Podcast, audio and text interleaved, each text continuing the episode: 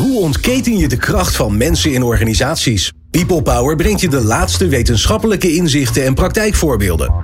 Over leiderschap en leren. Betrokkenheid en bevlogenheid. Inzetbaarheid en inclusie. Omdat mensen het verschil maken in jouw organisatie. People Power met Glenn van der Burg. Eén ding weten we zeker. Morgen is het anders. Ook wel VUCA genoemd. Volatile, dat is snel veranderend, uncertain, onzeker, complex, dat spreekt voor zichzelf, en ambiguous, dubbelzinnig. Een strategie of een visie is voor veel bestuurders vaak een middel om houvast te hebben. Hoe we er gaan komen is onduidelijk, maar de koers staat vast. En volgens professor Ron Meijer moeten we onze beheersdrang loslaten en ook strategisch wendbaar worden. Wat is die strategische wendbaarheid? Wat vraagt dat van een leider? En welke rol speelt het bij leren bij deze wendbaarheid?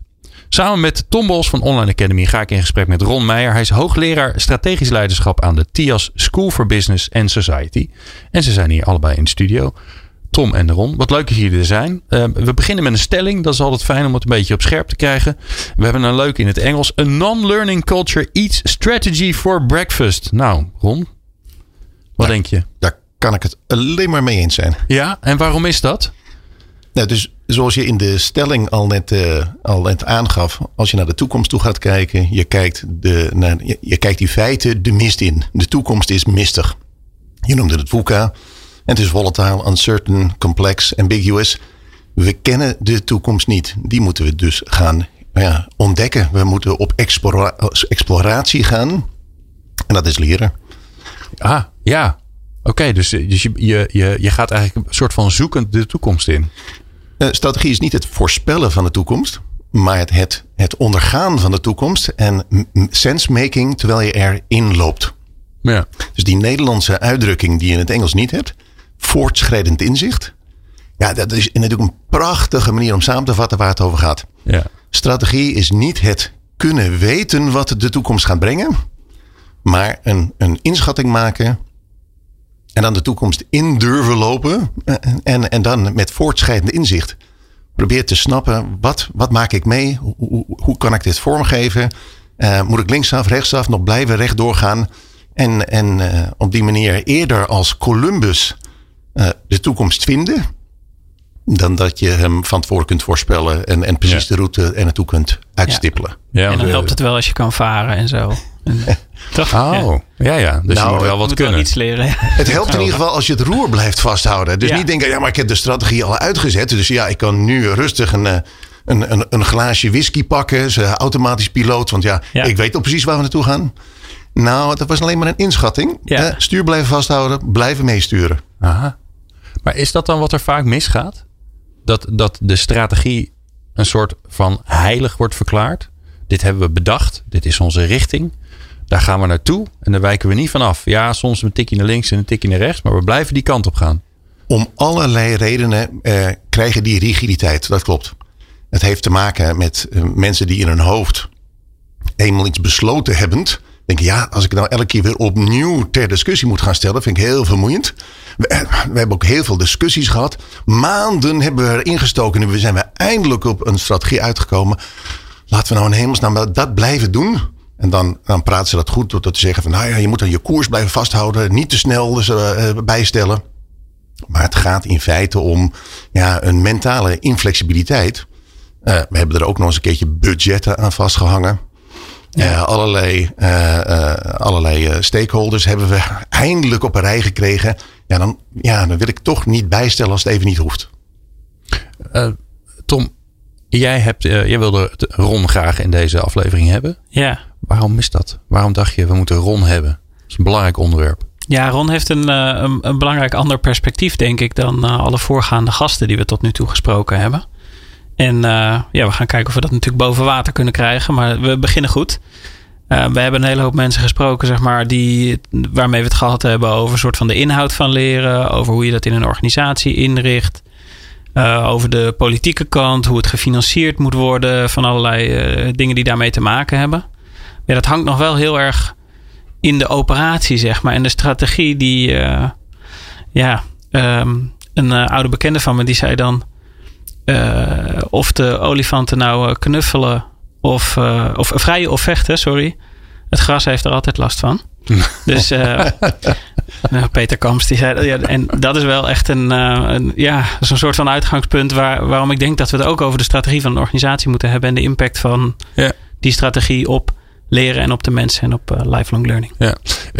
wat ik altijd mooi vind bij dit soort termen hè, is dat we dan we gaan het over de strategie hebben. Maar ik vind het altijd belangrijk om dan eerst even scherp te krijgen. Waar hebben we het dan over? Wat is eigenlijk een strategie, Ron? Want als we dat niet scherp hebben, dan, ja, dan krijgen we een soort Babylonische spraakverwarring. En dan is iedereen straks in verwarring. Je hebt helemaal gelijk. Ik begin ook elke college door. Wat is nou eigenlijk strategie? Is dat een document van 500 pagina's die ze op de bovenste verdieping van het bedrijf hebben gemaakt? Uh, en dan vervolgens uh, heb je ge-mailed naar alle, uh, alle mensen binnen de organisatie. Van jongens, dit gaan we dit doen. Dit gaan we doen, succes. Dit is het blauwdruk. Nu weet iedereen wat ze moeten gaan doen. Nou, um, in werkelijkheid is een strategie, ik noem het al, it's your current best guess. Het is een koers die je uitzet. Kan zelfs op 1 A4'tje. Jongens, ongeveer die kant op. Dat is dan de strategie. Um, en het is niet het document, het is wat je ook werkelijk doet. Oké. Okay. Dus we, we moeten wel een onderscheid maken tussen wat je van tevoren hebt bedacht. Minsburg noemde dat ooit eens your intended strategy. Het is wat je denkt te gaan doen. Maar het is wat je werkelijk doet dat je strategie is. Als, daar moet een ja. patroon in zitten. Oké, okay, ja, dus precies. iemand die niet die documenten leest, die 500 bladzijden die, oh, die iemand eens een keer in elkaar heeft getypt, of die leuke plaatjes die tegenwoordig gemaakt wordt, maar die alleen kijkt naar wat zijn mensen hier aan het doen, die moet eigenlijk daaruit de strategie kunnen afleiden. Daar moet een bepaalde een patroon, er moeten keuzes in zitten, het moet op een logische manier in elkaar steken. En of je dat nou hebt opgeschreven of niet. Sterker nog, je noemde het al op, ja, als we het eenmaal opschrijven, dan gaan we eraan vasthouden. Misschien moeten we het dan ja. soms juist niet opschrijven. Aha, oké. Okay. Dat is interessant. En um, um, uh, want uh, daarboven, hè, ik zie het maar een beetje hiërarchisch, daarboven hebben we dan de missie of de visie. Wat is dan het verschil tussen die, nou ja, meer die roeping van de organisatie en de strategie? Nou, dat wordt in het, in het Nederlands ook wel heel veel door elkaar gehaald. Um, en dat heeft te maken met het feit dat het woordje visie in het Nederlands, uh, in het Engels twee verschillende woorden zijn. We hebben het over een vision. En dat is iets wat je in de toekomst ziet waar je naartoe zou willen. Ik, ik probeer me iets in te beelden, dat is dan je visie. Maar in Nederland zeg je ook, ja, ik kijk op een bepaalde manier. Mijn visie op de zaken is. Mm -hmm. ja. ja. In het Engels noemen we dat een view. Dus een, we moeten wel een verschil zien tussen een, een, een vision en een view. In het Nederlands allebei visie. Dus ja, in heel veel visiedocumenten zijn alleen maar, ik kijk naar de wereld op deze en deze manier. Dat is eigenlijk geen vision, vision do document. Ja, precies. Nee. Dus een, een vision is een, een bepaalde richting. Iets dat je in de toekomst waar je naartoe streeft. Daar kan je ongeveer op aankoersen. Maar het is iets dat je in je ja, your mind's eye je probeert voor te stellen. Dus geen stip op de horizon. Die heb ik ook heel vaak in het Nederlands gehoord. Ja. Stip op de horizon. Maar ik zie geen horizon. Want als ik naar de toekomst kijk, ik vaar in de mist. Nou, er is geen horizon. Dus ik, de toekomst is heel mistig, is heel VUCA zoals je al aangaf. Dus ja, ik, ja, ik moet wel een gevoel van richting hebben. Waar ligt ongeveer het westen? Ik ga ongeveer naar het westen. Ik probeer me voor te stellen hoe die toekomst eruit ziet. Dus dan moet ik ongeveer die kant op. En dan moet ik zoeken en leren. Ja, ja. En die, en die visie is dan dat je, uh, dat je een, een, een, een wereld voor je ziet. Dat je zegt, oh, ik zie dit vraagstuk in de maatschappij. En ik wil bijdragen aan eenzaamheid. Of ik wil. En daar heb je een beeld van hoe, hoe het zou moeten zijn. En daar werk je dan aan. En dat is dan je visie. Ja, en dat, dat zou zelfs concreter. Ik, ik denk dat we deze en deze producten zouden kunnen ontwikkelen.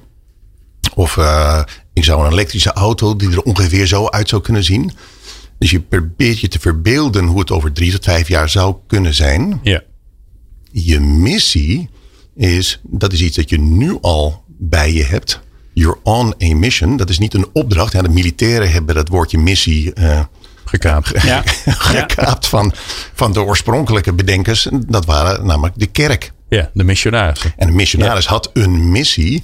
En dat was niet een, een soort, ik ga 82 mensen proberen te bekeren. Ja, er stonden geen KPI's in. Nee, de, ja, ja, een, een, missie was een opdracht, komt ook van het Latijnse woord, voortstuwen. Dus hetgene dat je hebt, dat je, dat je omarmt, een opdracht die jou voortstuwt, die jou een reden geeft om op pad te gaan.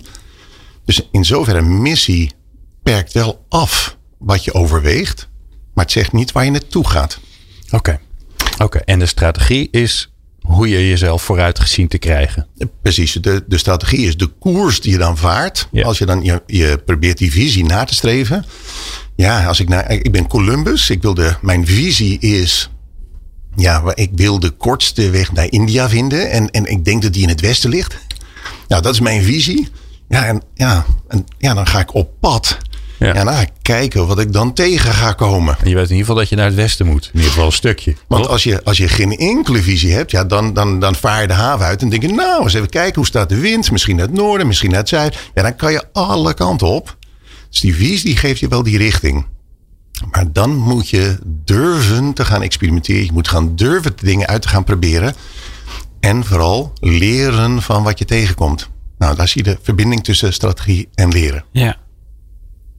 Ja, en het vraagstuk wat ik al voel aankomen, en eigenlijk hebben we het al een beetje benoemd, is dat die strategieontwikkeling, hè, dat is een vak tegenwoordig, strategieontwikkeling, daar wordt lang over gedaan, want het is heel belangrijk. Maar als je ergens lang over doet en je moet het vervolgens gaan aanpassen, dan ga je het waarschijnlijk ook weer lang over doen om het aan te passen. Ja, dat, dat- komt omdat er heel lang wordt gewerkt aan de documenten. Maar niet heel lang aan het op pad gaan en dingen gaan doen. Strategy is not what you say, strategy what you do. Nou, en dat betekent dat je eigenlijk zo snel mogelijk op pad moet gaan. Want zo ga je uitvinden wat er werkt en wat er niet werkt. Dat krijg je niet van achter je bureau zitten documenten te maken.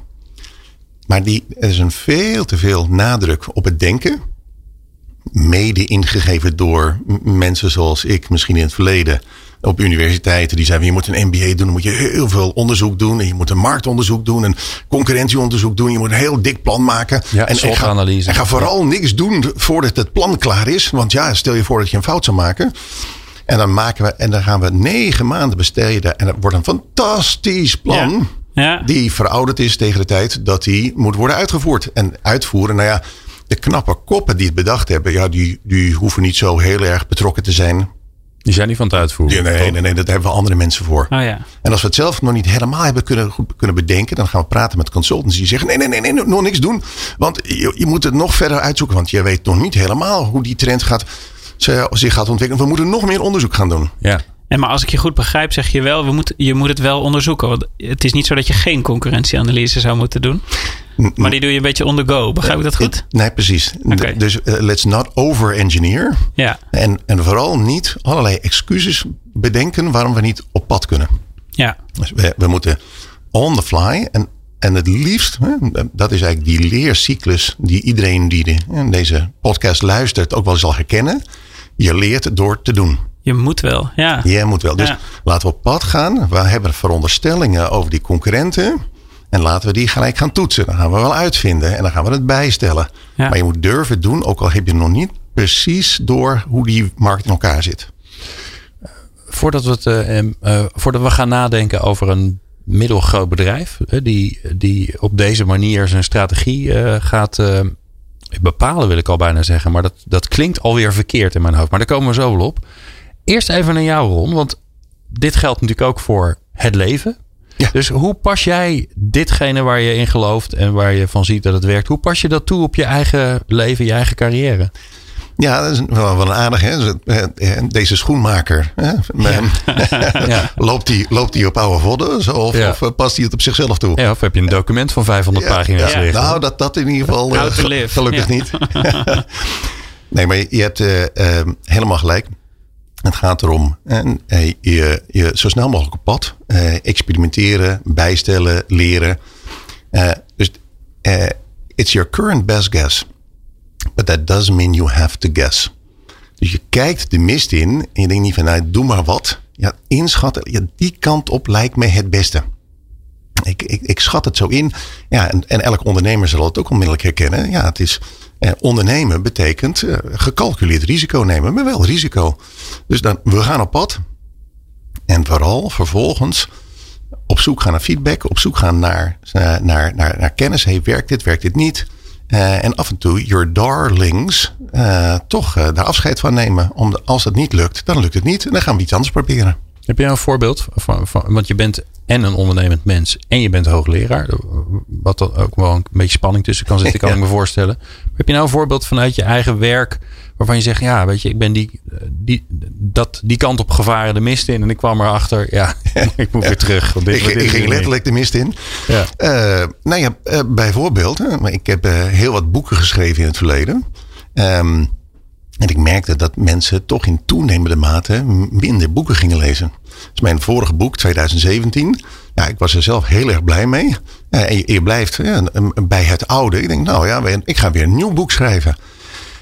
En toen merkte ik, maar wacht eens even, die markt is in de tussentijd aan het veranderen. Mensen lezen geen boeken meer. Wat lezen ze dan wel? Ja, ze, ze, lezen korte stukjes op LinkedIn of die gaan, die gaan ja, uh, uh, hier, daar. Maar het mag niet meer dan een paar minuten duren. Ja, misschien moet ik dan stoppen met mijn core business van boeken schrijven. En moet ik mijn kennis op een andere manier proberen over te dragen. Ja. Ja, en, en ja, dat, dat was dat is voor, voor een man achter in de vijftig toch wel een, een behoorlijke uh, koerswijziging. En als hoogleraar, ja, er wordt geteld hoeveel publicaties je op je naam hebt staan. En ineens zeg ik, kijk, ik ga, geen, ik ga niks meer publiceren. Ik ga niet meer publiceren, want niemand leest het. Ja. Niemand leest het. Dus ik ga podcast doen. Dus of ik ga op LinkedIn, dus uh, op één of twee pagina's, probeer op een andere manier, een bite-sized, vijf minuten, ze nuggets maken die je dan die je aan mensen kunt toesturen. Ja. Nou, dat wordt niet geteld, maar ja, het heeft wel veel meer impact. Nou, dat was een behoorlijke koerswijziging die ik net twee, drie jaar geleden heb ingevoerd. Oké. Ja, leuk. Ik heb uh, zo'n rare zijstap. Mag dat even? Ja, tuurlijk. Want ik vind dat zeg maar de andere kant van het consumeren van dit soort dingen. Hè. Dus je, je ziet, wij doen dat natuurlijk ook. We knippen alles op in, in hele kleine blokjes. Maar mensen leren tegenwoordig natuurlijk meer, meer en meer in het kader van een lifelong learning natuurlijk. Wat heel onzichtbaar is. Dus het houdt mij altijd heel erg bezig van hoe gaan we dit uh, ooit echt uh, kwantificeren en zichtbaar maken. En ik realiseer me door wat Ron zegt dat er ook een soort van trigger aan de andere kant zit. Want elke hoogleraar die ik spreek of zie, die wordt wel ontzettend gedreven door inderdaad uh, die, die, die cijfertjes. op hoeveel publicaties je op welke plek van de auteurs staat, zeg maar. Dat, dat doet er zo erg toe dat dat ook wel weer beïnvloedt op welke manier leren aangeboden wordt en dus op welke manier ook geleerd wordt. Nee, dus de universiteiten zouden ook moeten kijken hoeveel LinkedIn-volgers je hebt. Ja. Ja. Kijk eens wat voor bereik je dan hebt en hoeveel mensen dat En dat gaat lezen. heel erg lang duren voordat dat ze dat veranderen. Maar het is net wat je al eerder opnoemde. Waarom blijven mensen heel lang aan een bepaalde strategie vasthouden? Ja. Het is niet alleen omdat ze het moeilijk vinden om van gedachten te veranderen. Maar ook omdat ze vastzitten in systemen en processen en legacy systems. Dus de manier waarop we KPI's vaststellen. Nou, voor een hoogleraar is een KPI hoeveel publicaties. Ja, ja dat, dat wordt, er, wordt absoluut gemaakt. Dus iedereen blijft maar in dat systeem meedraaien, omdat dat hetgeen is wat we meten. Ja, en dan moet je van goede huizen komen te zeggen van ja, ze, damn it, het, ik, ik, ik speel niet meer mee. Ik ga het op een andere manier doen. Ik ga innoveren. Oh, maar dat wordt niet gemeten over tien jaar wordt het wel weer gemeten. Maar degene die, die gaan veranderen, die, ja, die, die moeten zich onttrekken aan de oude maatstaven. En dat is voor elke organisatie, voor elk bedrijf ja. een hele grote barrière. Ja, want dit is dus één. Hè? Het is natuurlijk niet voor niks dat die strategie uh, in steen uitgebeiteld uh, lijkt te zijn. Ja, want we hebben al aangegeven, uh, het proces duurt vaak lang. Er wordt lang over gedaan, waardoor je uh, ook niet zo snel gaat afwijken. Want we hebben er zo goed over nagedacht. dus je, je hebt iets, iets moois gecreëerd. Ja, dan ga je er niet weer aan zitten rommelen. Uh, deze noemde je natuurlijk net. Hè? Dus we zitten ook met z'n allen in een systeem. Dus we zijn ook afhankelijk van elkaar. Dat veranderen is ook ingewikkeld. Zijn er nog meer redenen om waardoor dat zeg maar meer wendbaar met je strategie om, omgaan lastig is? Ja, nou, ik kan er in ieder geval twee andere uh, belangrijke noemen. Eén is, ik noem hem al, hè, de toekomst is mistig. Nou, ik weet niet hoe jij reageert op mist op de snelweg. Maar de meeste mensen die gaan langzamer rijden. Of die parkeren langs de, de kant van de snelweg. Dus ja, die toekomst is wel heel erg. Nou, laten we het maar rustig gaan doen. Dus de strategie wordt daardoor al heel behoudend. Ah, we weten het nog niet, dus laten we maar voorzichtig zijn. Uh, maar ja, uh, als je voorzichtig bent en heel langzaam gaat rijden, dan kom je maar weinig vooruit. Uh, ik citeer altijd graag Mario Andretti. Voor, dus alleen maar voor de, onder de ouderen, die zullen misschien Mario nog kennen. Klinkt overigens heel Italiaans, maar hij kwam uit New Jersey. Mario Andretti heeft uh, bij de Formule 1 vroeger aardig wat wedstrijden gewonnen. Werd na afloop gevraagd, Mario, what's the secret of your success? Zei hij, the secret of my success? If you feel you're in control, you're not driving fast enough. dus dat geldt ook voor je, voor je strategie. En dat geldt ook voor je strategie. Als je denkt, oeh, nou, die toekomst is wel heel erg mistig. Oh, rustig gaan maar met die verandering. Rustig gaan maar met nieuwe dingen uitproberen. Laten we maar gewoon bij het bestaande blijven. Dan word je links en rechts ingehaald. Ja, de, ja je moet met samengeknepen billen die mist inrijden. Ja, en dat voelt wel heel ja. oncomfortabel. Maar heel snel uitproberen, heel snel leren en bijschakelen. Ja, dus je moet met weinig zicht kunnen navigeren ja. en laveren eigenlijk. Daar komt weer dat, ja, als ondernemer, je moet risico durven nemen. Niet te veel, maar ook niet te weinig. Ja. Nou ben ik een uh, middelgroot bedrijf. 500 mensen, 1000 mensen, maar genoeg om, uh, om het ingewikkeld te maken om iedereen dezelfde kant op te laten lopen of ongeveer dezelfde kant op te laten lopen. En uh, nou zit ik naar jou te luisteren en denk ik, ja, je hebt makkelijk praten, Ron Meijer. Maar uh, strategie bepalen, ja, dat is wel met duizend mensen. Hoe doe ik dat dan? Ja. Op een wendbare manier. Nou, in ieder geval niet met drie kippen en paardenkop zo op de twaalfde verdieping. Oké. Okay. Want op het, ja, als je met een heel klein groepje maakt, dan denk je, hé, hey, dat gaat, dit is lekker efficiënt. Lekker dan snel, kunnen we lekker ja. snel. We kunnen elkaar ook heel snel vinden. Ja, dan ben ik heel snel klaar met mijn strategie. Lekker efficiënt. Maar ik zei net, nee, maar wat op papier staat is nog niet je strategie. Wat op papier staat is alleen wat je denkt te gaan doen. Niet wat je werkelijk gaat doen. En ja, dan een mooie, uh, mooie PowerPoints. Ziet er ook prachtig uit. Consultants hebben het nog een beetje gepimpt. Nou, ja. ja. Death, death by PowerPoint. Dan, ja. Dan gaan we een, uh, een town hall meeting gaan we organiseren. Dan komen die duizend mensen met mijn middelgrote onderneming. Die komen bij elkaar. Ik uh, presenteer daar in een uurtje met een PowerPoint. Nou ja, en dan gaan we dat doen. Hè? Dus dan, ja. dan, dan gaat het lopen. En die mensen in de zaal, die, die kijken naar die PowerPoints en die denken, ja, ja. Ten eerste denken ze, ja, ik snap het niet helemaal. Wat, wat, wat zit er nou achter? Hebben ze daar wel goed over nagedacht? Hebben ze dat, wat voor afwegingen? Wat voor aannames zitten erachter? Jeetje, hoe zou ik dat in praktijk moeten gaan brengen? Ja, ik snap het niet helemaal. Maar in ieder geval denken ze, ja, het is niet van mij. Dat heeft iemand anders bedacht. It's, it's not my baby. Ja. Nou ja, weet je, ik, eh, ik loop gewoon mee en ik, eh, ik merk het wel. En dan merken we, hé, hey, we hebben implementatieproblemen. Dat is niet implementatieproblemen. Dan is het, nou, de, de, de, de car needs to start driving. En we kregen geen grip op de weg. Ja, maar dat komt omdat je die mensen niet mee hebt gekregen. Maar het is een doodgeboren document. Ja. We denken, de strategie was er. Alleen in de implementatie gaat het fout. Maar dat is, daar zit de denkfout.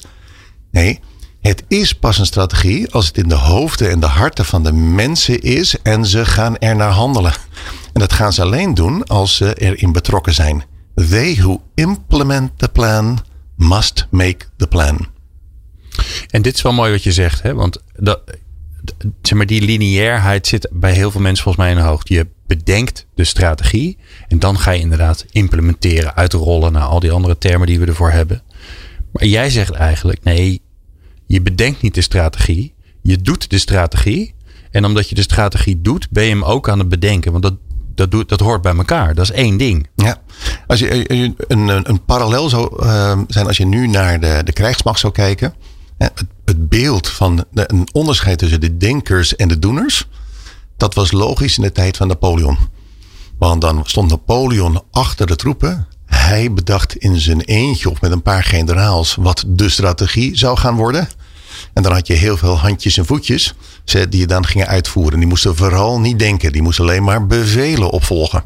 Nou, dat is een tijd lang goed gegaan. Dus dat onderscheid tussen de denkers en de doeners. Ja, als je nu bij de krijgsmacht komt, dat is al lang achterhaald. We hebben soldaten die, die geven een algemene opdracht mee. Dit is de visie. Dit is onze missie. Good luck. Yeah. En, je, en zoek het maar uit. En je wordt uh, gedropt. En, en zij moeten vervolgens zelf gaan nadenken. Ja, hoe gaan we hier vorm aangeven? Dus denken en doen, ja, dat wordt bij elkaar gebracht.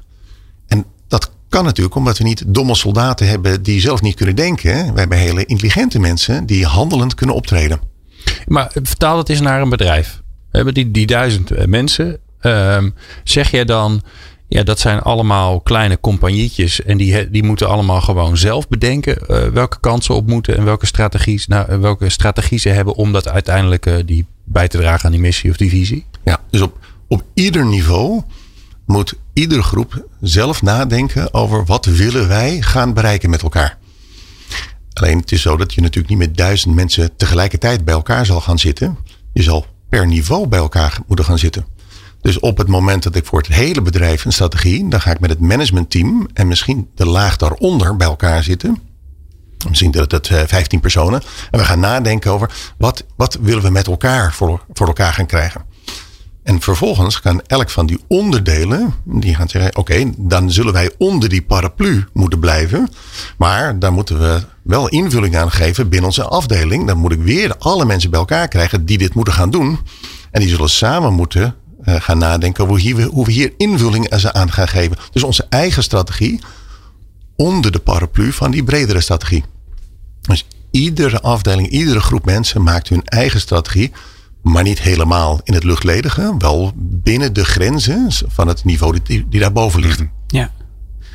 En ik zit dus in mijn hoofd nu te denken van hoe ziet dat er dan uit voor learning and development, zeg maar. Hè? Want dat wordt vaak in een soort centrale afdeling binnen grotere organisaties geregeld, ergens onder HR.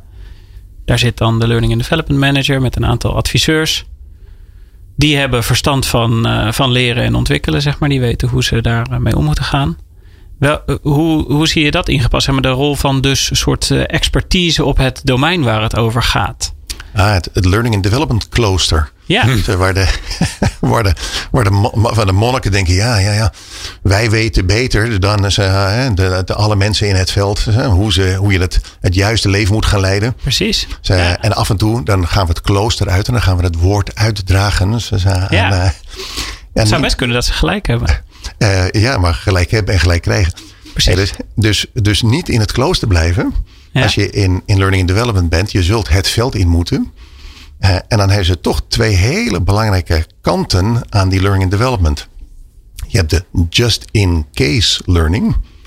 Ik denk dat dit het type leren is dat iedereen binnen de organisatie toch wel nodig gaat hebben, waarschijnlijk op een later moment. Laten we mensen naar dat hoger niveau brengen. Zodat ze voorbereid zijn op, op hun job en op hun toekomst.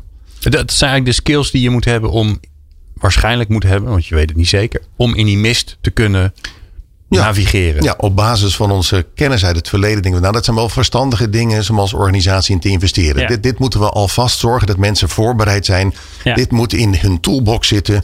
Ja, elke, elke, elke vaardige specialist, dus maar ook elke algemene manager, moet deze kennis toch in zijn toolbox hebben zitten.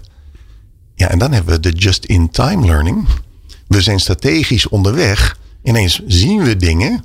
Denken, hé, hey, Goh, het is of iets dat, dat hadden we niet verwacht. Daar moeten we van leren. Ja. We maken fouten. Oh, dan moeten we van leren. Ja, dat is een bekende gezegde.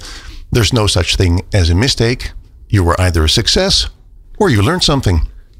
M maar dan moet je er wel van leren. Ja. Dus die just-in-time learning, daar zijn organisaties vaak niet zo heel goed in. Hey, learning and development expert help mensen om die just-in-time learning, uh, om dat beter te doen.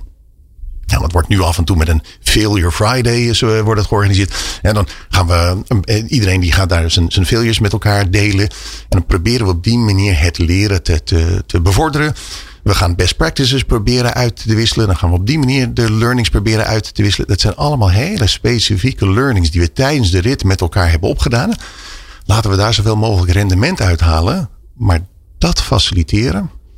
Nou, als learning and development uh, expert betekent dat jij niet de kennis aandraagt, maar dat je het proces van leren gaat Ja. faciliteren. Hm. Dat is een ander type rol. En ik zie dat Ja. weinig gedaan worden door mensen uit L&D.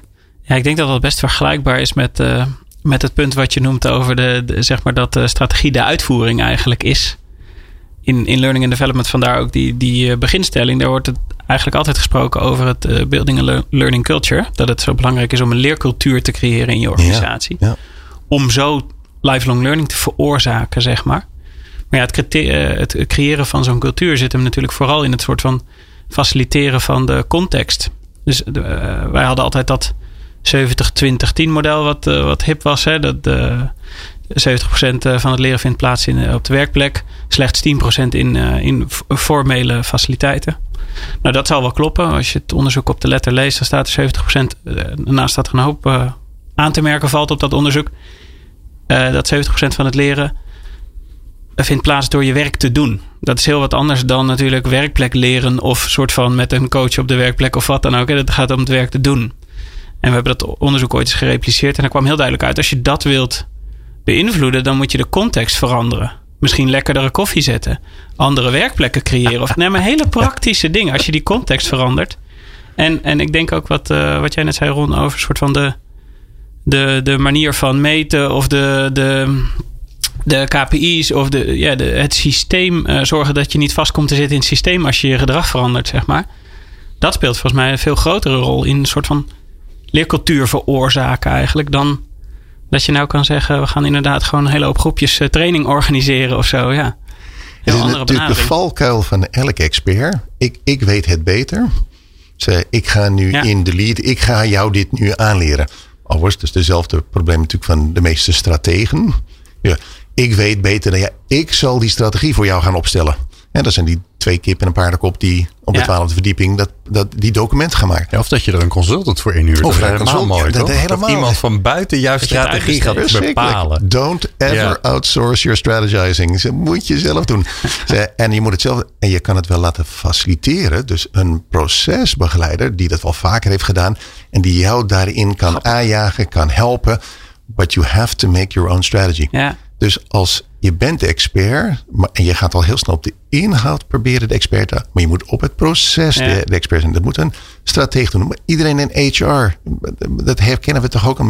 Voor je het weet, je zit in HR, ga jij de human resource activiteiten doen. Maar, maar die mensen zijn niet van jou. Jij moet het proces faciliteren. Je moet vooral zorgen dat die mensen ja, in de organisatie blijven. En het manager zich daarover blijven bekommeren. Laat het niet outsourcen naar jou toe. Blijf het op het proces zitten. En ook in learning development op het proces, op het proces, op het proces. Niet overnemen. Ja. En ik, wat ik je hoor zeggen, Ron, en dat vind ik wel mooi. Dat als je, dat, als je strategie meer gaat doen in plaats van gaat denken. Uh, en, je, en je neemt die metafoor van die mist. En je, je weet, ik moet continu en mijn plan bijstellen maar ik moet ook continu nieuwe dingen leren, omdat ik niet weet hoe ik tegen ga komen. Dan is er ook een groot probleem volgens mij van de gemiddelde Learning and Development Manager opgelost. Namelijk dat het iets wordt gezien wat je naast je werk doet. Mhm. Dus leren is niet werken.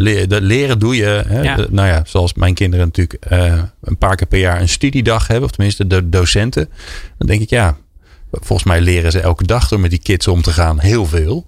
Dus, dus een beetje formeel is prima. Maar het moet vooral gebeuren in dat moment dat jij denkt: verhip, ik kom iets tegen wat ik niet snap. Ik heb dat nog nooit eerder gedaan. Uh, en nu? Want dan is er ruimte om te leren. Ik, ik denk dat er heel weinig mensen een intrinsieke motivatie hebben om kennis op te doen voor het leuk. Maar misschien heb ik daar nog wel wat aan. maar, maar nu zeg je iets interessants. Want die hebben wij eerder langs horen komen. Um, ik, ik denk dat er heel weinig mensen zijn die die intrinsieke motivatie hebben. Volgens mij is dat, daar ben ik wel benieuwd naar hoe jij dat ziet, Tom. Want je hebt er veel verstand van. Want de vraag is natuurlijk ook. Net gehoord. Als je, nee, maar nu even wel. als, je, als je ervan uitgaat dat mensen het leuk vinden om te leren, dat ze willen leren, dan sta je heel anders in de wereld dan dat je denkt, nou, die is er helemaal niet, die drive. Of die is er maar een beetje. Ja. mensen zijn vooral met andere dingen bezig. Uh, en, die, en juist die momenten dat je, dat je het niet meer weet, dan heb je ruimte om te gaan leren. Maar niet als iemand gewoon druk uh, lekker bezig is. Dus eh, hoe zie jij dat, Tom? Willen mensen nou heel graag leren of willen ze dat eigenlijk niet zo heel graag? Ja, als je dat zegt, dan is het een beetje hetzelfde, denk ik, als zeggen: houden mensen van eten. Dat is te groot. Uh, als je het namelijk een beetje opknipt van vind je misschien groente lekker of vind je nou, uh, steek lekker of zoiets, dan krijg je een heel ander antwoord dan wanneer je die, die grote vraag stelt. In het geval van eten zullen de meeste mensen op zich wel zeggen ja. In het geval van leren ligt het een beetje aan je ervaring in het verleden, zeg maar. Maar ja, als je zegt leren en werken gaat, uh, gaat heel erg samen, dan, dan als je dus vraagt of mensen uh, het leuk vinden om te leren, dan is een beetje de vraag of ze in hun werk misschien ook nieuwe dingen aangaan of dat soort uh, mm vaak zie je dat privé er ook heel anders uitziet. Mensen zijn dan thuis uh, zijn ze Chinees aan het leren voor hun lol, zeg maar, uh, in een avondstudie of Frans of wat dan ook, omdat ze graag een keer naar Frankrijk willen verhuizen. Vinden ze leuk, zijn ze super gemotiveerd en op het werk moeten ze naar een uh, Excel-cursus omdat ze er niks van bakken. En, dan, uh, en dat vinden ze niet leuk. Dus als je ze dan op het werk vraagt, wat vind je van leren? Dan zeggen ze, ja, dat, uh, Liever niet. dat vind ik niet zo nodig. Maar, maar, ik vind jouw metafoor wel, wel heel mooi met het, met het eten. Uh, hoe hongeriger je bent, dus, uh, hoe meer zin je hebt om te eten. En als je net helemaal vol bent, denk je, eten, nou ja, nu, nu even niet. Ja. Dus hoe dichter je het eten aanreikt uh, bij, bij, het moment dat mensen het ook willen consumeren. En dat, wat ik eerder noemde, just in time. Ja. Dus ik denk dat daar het grote verschil in zit. Just in case.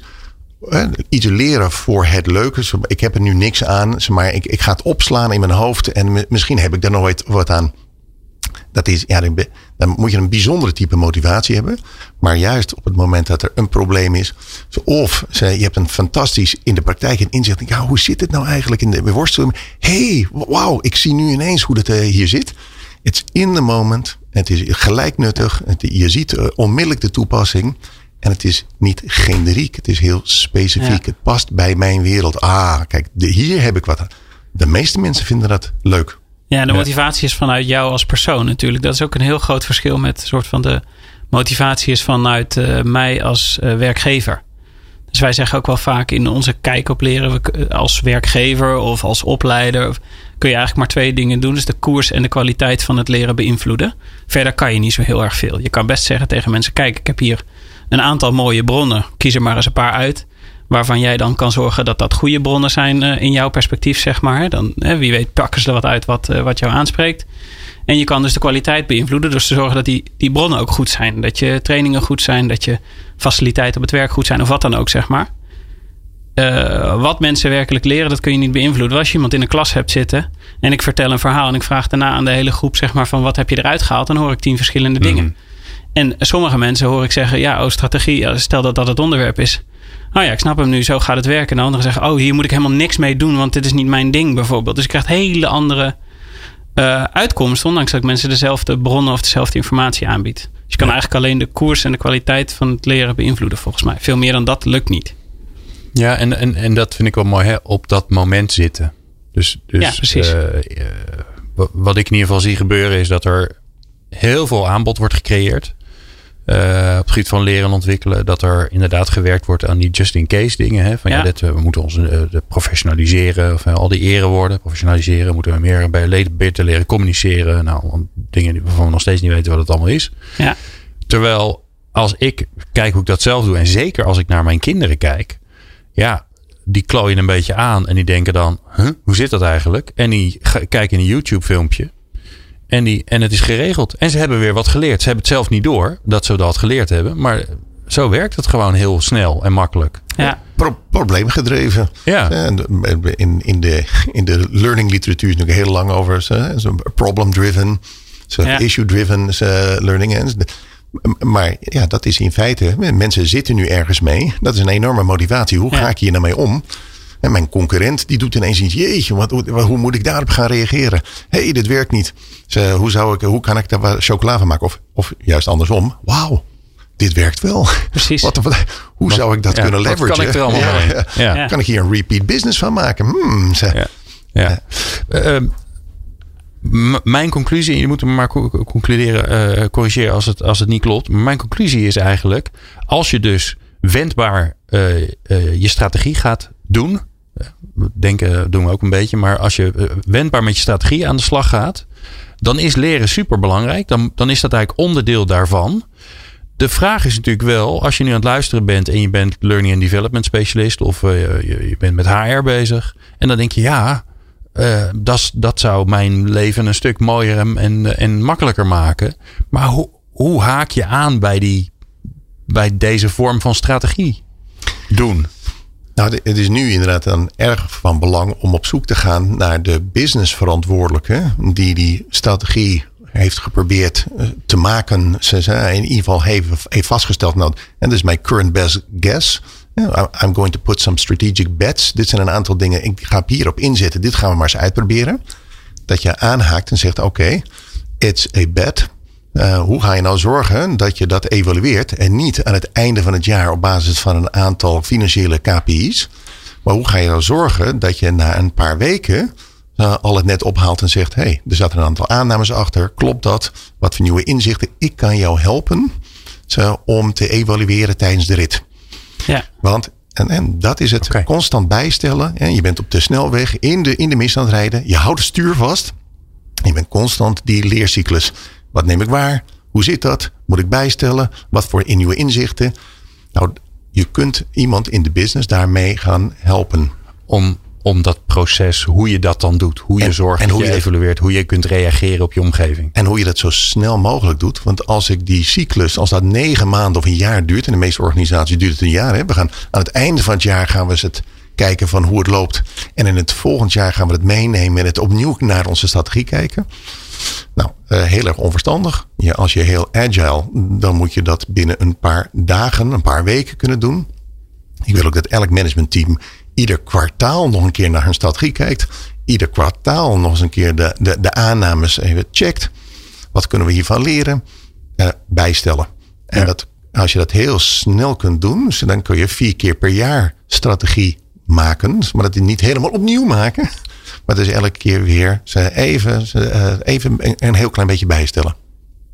Het Ja. moet korter, sneller. Maar dan moet ook de doorlooptijd zo, zo korter zijn. Ja. Dan moet je sneller kunnen leren. Hé, hey, maar dan moet ik iemand hebben die mij kan helpen om snel te leren. Ja, en het zit natuurlijk in de, de agile werkmanieren. In Scrum zit het ingebakken. Een sprint van twee weken. Aan het begin stel je je doelen, je strategie vast. Aan het eind evalueer je om te kijken van oké, wat hebben wat is goed gegaan, maar wat kan er ook volgende keer beter? Er is zelfs iemand die je daarbij gaat helpen. Je Scrum Master die gaat zorgen dat de omstandigheden beter worden. Eh, iedereen heeft zijn eigen leerdoelen. Dus dat zit helemaal ingebakken daarin. Dat vind ik er mooi aan.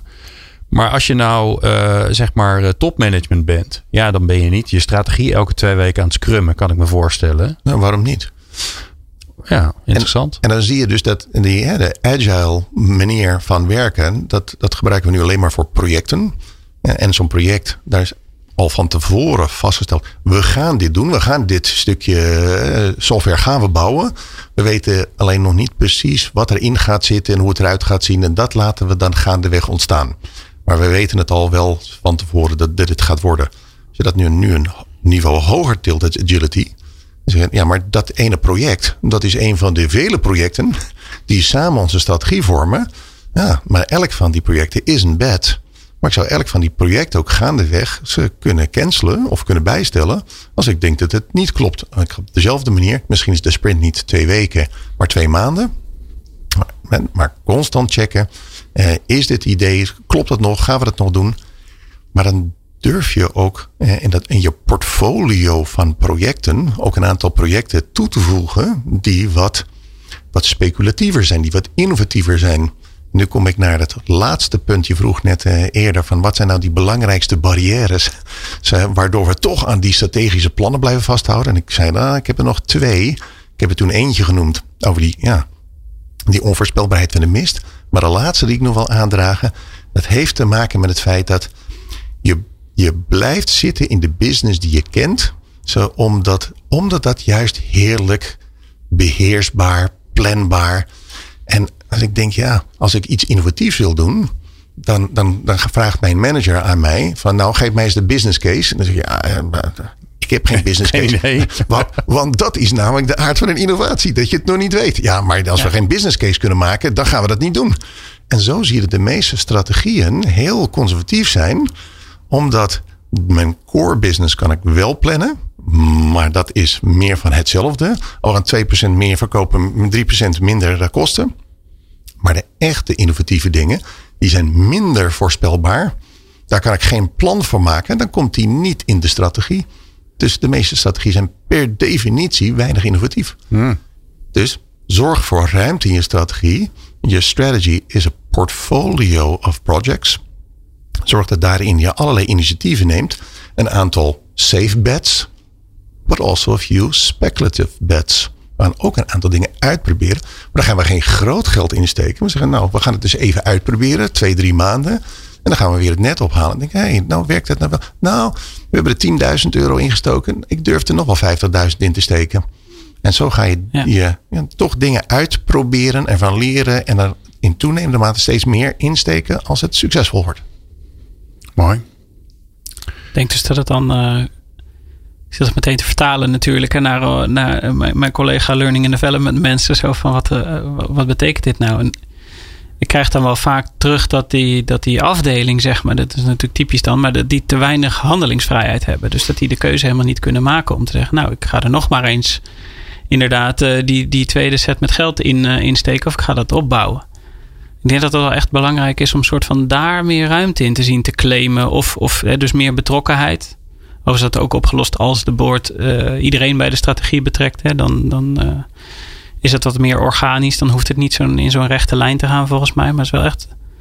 Als Maar er die ruimte ik- kan ontstaan. Ja. En, wat ik nu net suggereer is, de, het innovatie staat vaak ook weer los van de strategie. Dat is ook weer een aparte afdeling. ja. Dan je, nou, maar innovatie is inherent onderdeel van je strategie. Daar moeten een aantal innovatieve projecten in zitten. En dan zou ik als L&D'er juist iemand gaan zoeken die met iets innovatiefs bezig is.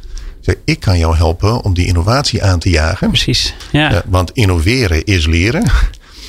Eh, en, en ik weet alles over leren en jij weet alles over de inhoud van die innovatie. hey, wij kunnen elkaar gaan helpen. ja. Ja, en wat ik wel eh, voor me zie ook, eh, Ron, is dat omdat, omdat je die projecten definieert en er de inderdaad innovatieve en, en mis- meer, zeg maar, eh, cash cow-achtige eh, projecten bij zitten. Waarbij je, nou ja, kost een beetje omlaag, omzet een beetje omhoog. Hè, dan ben je al lekker bezig. Dat je daar ook andere dingen voor moet doen. En dat die, dat die cash cow projecten, dat je dan misschien veel meer bezig moet zijn van oké, maar eh, straks, hè, we moeten mensen voorbereiden op de toekomst, wat ze straks gaan doen. eh, maar we moeten ze ook een beetje met rust laten. Terwijl bij die innovatieve projecten moet je misschien veel dichter op de bal zitten om te kijken, oké, wat lopen ze tegenaan? Wat, wat moeten ze morgen leren? Omdat ze anders gewoon überhaupt niet verder komen. ja. Dus het vraagt volgens mij ook ehm, eh, van, van een learning and development specialist. Vraagt het gewoon wendbaarheid om te zeggen: oké, maar ik, alles wat ik voor iedereen doe, is bijna per definitie verkeerd. Behalve als het misschien eh, beter Engels spreken of zo is. Weet je wel? Eh, Dat is altijd wel goed, ja. ja. uh, That's always a nice to have. Dat helpt om het verschil tussen eh, visie en eh, Ja. kijk te maken. Ja. Ja. Nee, maar het, het is precies wat jij aangeeft. Ehm, eh, verschillende projecten hebben een andere status. Ik maak altijd een onderscheid tussen drie verschillende type projecten die in die strategie passen. Sommige van die strategische projecten, ja, dat is gewoon uitvoeren. Jongens, kom, dit, dit weten we zeker. Dit is een sure bet. We gaan het doen. Eh, dan kan het nog steeds agile worden uitgevoerd, maar we gaan het doen. Want het is in alle toekomsten is dit een goed idee. Execute. En sommige projecten, ja, die zijn toch wat speculatiever. Ja, dat, dat noem ik een experiment. Die gaan we experimenteren. Dat is een ander leerproces. Want dat is veel meer het zoeken, bijstellen, maar ook misschien het ze gaan afschieten. Er is ook een derde type. Dus we zijn nog niet eens klaar om te experimenteren. En dat noem ik een expedition. Ah, We gaan ja. op pad, op expeditie. Wat we gaan uitvinden, weet ik niet. ja. Dat, en dan denk ik, ja, maar dat is toch gewoon strategie. Maar nee, maar we gaan, ik ga proberen een aantal stakeholders bij elkaar. We gaan samen ze- gaan we een denktank. We gaan samen proberen zo'n een aantal proefballonnetjes op te laten. En ik ga zorgen dat we ze dingen gaan, gaan vinden. En uiteindelijk zou de uitkomst kunnen zijn dat er iets uitkomt waarop we zou kunnen gaan experimenteren. Oh ja. Nou, en het leiden van zo'n expeditie, volgens mij in, op het gebied van duurzaamheid moeten wij wel wat gaan doen. Maar wat, dat weten we nog niet. Nou, laten we op expeditie gaan met elkaar. En je gaat een, een leertraject begeleiden. Ook dat is strategie. Maar daar is wel heel veel leren eh, nodig. Ja. Ja. Ik zie daar wel een, een rol voor begeleiders. wauw. Cool. Mooi, ja. Ik, eh, eh, eh, ik zie een mooie toekomst voor alle learning and development mensen. Die Nou, moeten hè? zich gewoon anders gaan noemen. Die gaan zich gewoon strategy executors gaan, ze, gaan, ze, gaan die zich noemen. Of expeditieleiders. Hè? Of expeditieleiders. Om het Ja. maar even gewoon leuk in het Nederlands. Alright. ehm, super. Ik vond het onwijs fijn dat je er was. Ron Meijer, hoogleraar strategisch leiderschap aan de TIAS School for Business and Society. En Tom Bos, algemeen directeur van Online Academy. Dank jullie wel. Dankjewel. Dank je. Meer luisteren? Ga naar peoplepower.radio en abonneer je op onze podcast.